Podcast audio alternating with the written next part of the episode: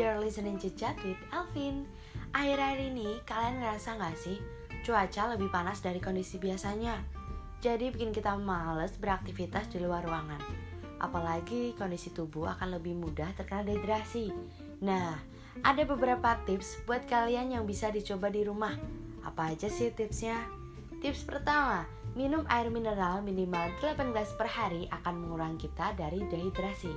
Kedua, Kandungan mineral dapat diperoleh dari buah-buahan yang mengandung kadar air, seperti jeruk, apel, dan lain-lain.